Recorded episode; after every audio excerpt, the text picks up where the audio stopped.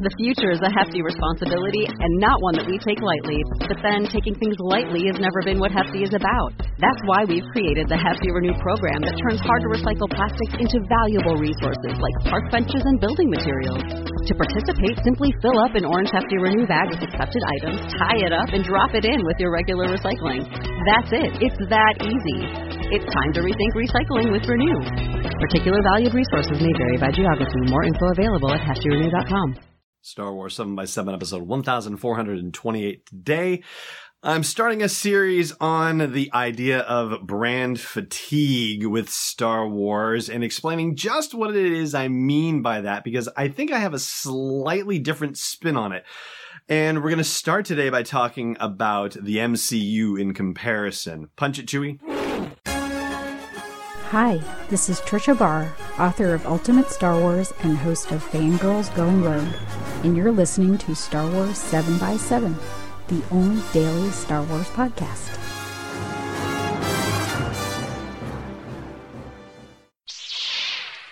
Rebel Rouser. I'm Allen Voivod, and this is Star Wars 7 by 7 So while we wait for the second weekend results for Solo, a Star Wars story at the box office, I thought it might be fun to talk about this idea of brand fatigue. The idea that, hey, maybe casual moviegoers in general and Star Wars fans in specific are not as thrilled by the fourth movie in three and a half years. The idea that, hey, maybe too much Star Wars isn't necessarily a good thing, that we're finally hitting the point where we're testing the market's desire for a certain level of Star Wars. And this brand fatigue idea doesn't necessarily hold water with a lot of people. And one of the reasons that gets cited is the comparison to the Marvel Cinematic Universe. People say, well, you know, they're releasing two and three movies at a time and they're doing fantastic at the box office. You know, you've got Avengers Infinity War doing tremendous business and Black Panther came out just a couple months before that and Deadpool doing good business now. And so, you know, that's a brand where brand fatigue isn't even an issue at all. And so how can you say that brand fatigue is an issue with Star Wars when they're not releasing nearly as many movies? Well, here's the thing. What Star Wars looks like right now is kind of similar to what the Marvel Cinematic Universe looked like back in 2008, but not even because the release schedule is still actively more aggressive by comparison. So if you look back at the release dates for the movies for the Marvel Cinematic Universe, the first one, the original Iron Man movie, came out in May of 2008. Now, the next one in the cinematic universe was the Incredible Hulk movie that came out exactly one month later in June, but I don't think anybody really considered that one to be a, you know, MCU movie in specific. But when you go to the next one from there, the next one from there is Iron Man 2, and it came out two years later in 2010, May of 2010.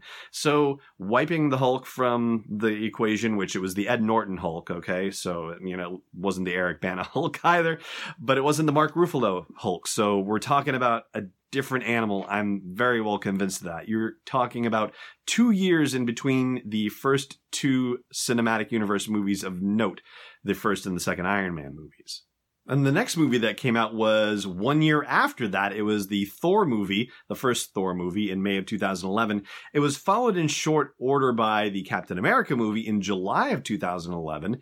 And they roughly made about the same amount of money, around $180 million domestic. It was like 181 for Thor and 186 for Captain America. But here's where the very strange mistake uh, that has been perpetuating the discussion has happened. So it's four movies in three and a half years for the Marvel Cinematic Universe when it got started.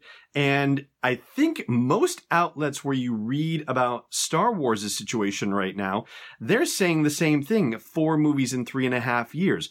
That's actually not the case. The math is wrong. It's actually four movies in the space of two and a half years.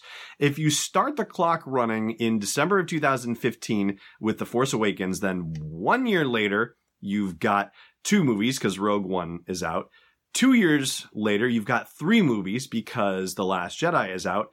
And then two and a half years later, you've got four movies because Solo, a Star Wars story is out. So it's actually four movies in two and a half years, not in three and a half years. So they're already on a more aggressive pattern than the Marvel Cinematic Universe. And you can see when the MCU got its phase one start, they were very deliberate with their build-up. I mean, two years between the first two movies, and then a year between, you know, the second and the third movies. And then they tried to push the envelope a bit with two, you know, two months between three and four. And it didn't really have an effect on anything. And the fact that it was dealing with a single character, and I would say Thor and Captain America, eh, not as exciting as Iron Man by comparison. So you can kind of see how those two movies wouldn't necessarily do as well as Iron Man at the box office. But hey, they both did better than that Incredible Hulk movie, so, you know, there's always a victory to be found in these things. Anyway, so that's the first part of the brand fatigue idea. The fact that most outlets seem to have the numbers wrong that Star Wars is actually four movies in the space of two and a half years versus four movies in the space of three and a half years for the kickoff of the Marvel Cinematic Universe, and that they're comparing apples to oranges in that we're not talking about a situation where it's Black Panther and Infinity War coming out two months later, and that that's what the whole comparison should be based on. It really should be based on how the cinematic universe started ramping up because we're looking at the ramp up of Star Wars itself too. All right, I'm going to take a quick break and then we will do last Jedi trivia. Stay tuned. Hey, Rebel Rouser. No sponsor on this episode today, so I just have a favor to ask instead. If you haven't done so already, please consider leaving a review for Star Wars 7x7 on your favorite podcast app. Not just a star rating, although I will say we are personally very proud of our near unanimous 5 star rating on iTunes. No, I just mean a thoughtful sentence or two about what you like about the podcast, or how happy you are that it's part of your daily routine. And more reviews means better visibility, which means more people get to share in a daily dose of Star Wars joy, and you want that, don't you? Of course you do. So please leave a review on your favorite podcast app today. I thank you, and the Star Wars 7x7 podcast thanks you. Welcome back. All right, yesterday I asked you how the bombs on a resistance bomber are released, and that is by a remote control unit. I think there are non remote control unit ways of doing it, but in the movie, it's a remote control unit that we see dropping them. Today's question for you Who was Poe Dameron yelling at about the fact that a resistance bomber's bomb bay doors were not open? And that is going to do it for the podcast today. Thank you so much for listening, as always, and may the force be with you wherever in the world you may be.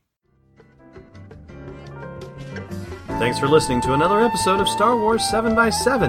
And hey, before you take any awful risks with homing beacons, check out SW7x7.com for show notes, links, photos, videos, and more and we'd be spectacularly grateful if you put a little something in the tip jar at patreon.com slash sw7x7 it's not an easy escape. It's destiny unleashed This podcast is not endorsed or sponsored yet by Lucasfilm Limited, Disney, or 20th Century Fox, and is intended for entertainment and information purposes only. Star Wars, the Star Wars logo, all names and pictures of Star Wars characters, vehicles, and any other Star Wars related items are registered trademarks and or copyrights of Lucasfilm Limited or their respective trademark and copyright holders. May the force be with them. All original content is copyright 2018 Star Wars 7x7. We hope you love it.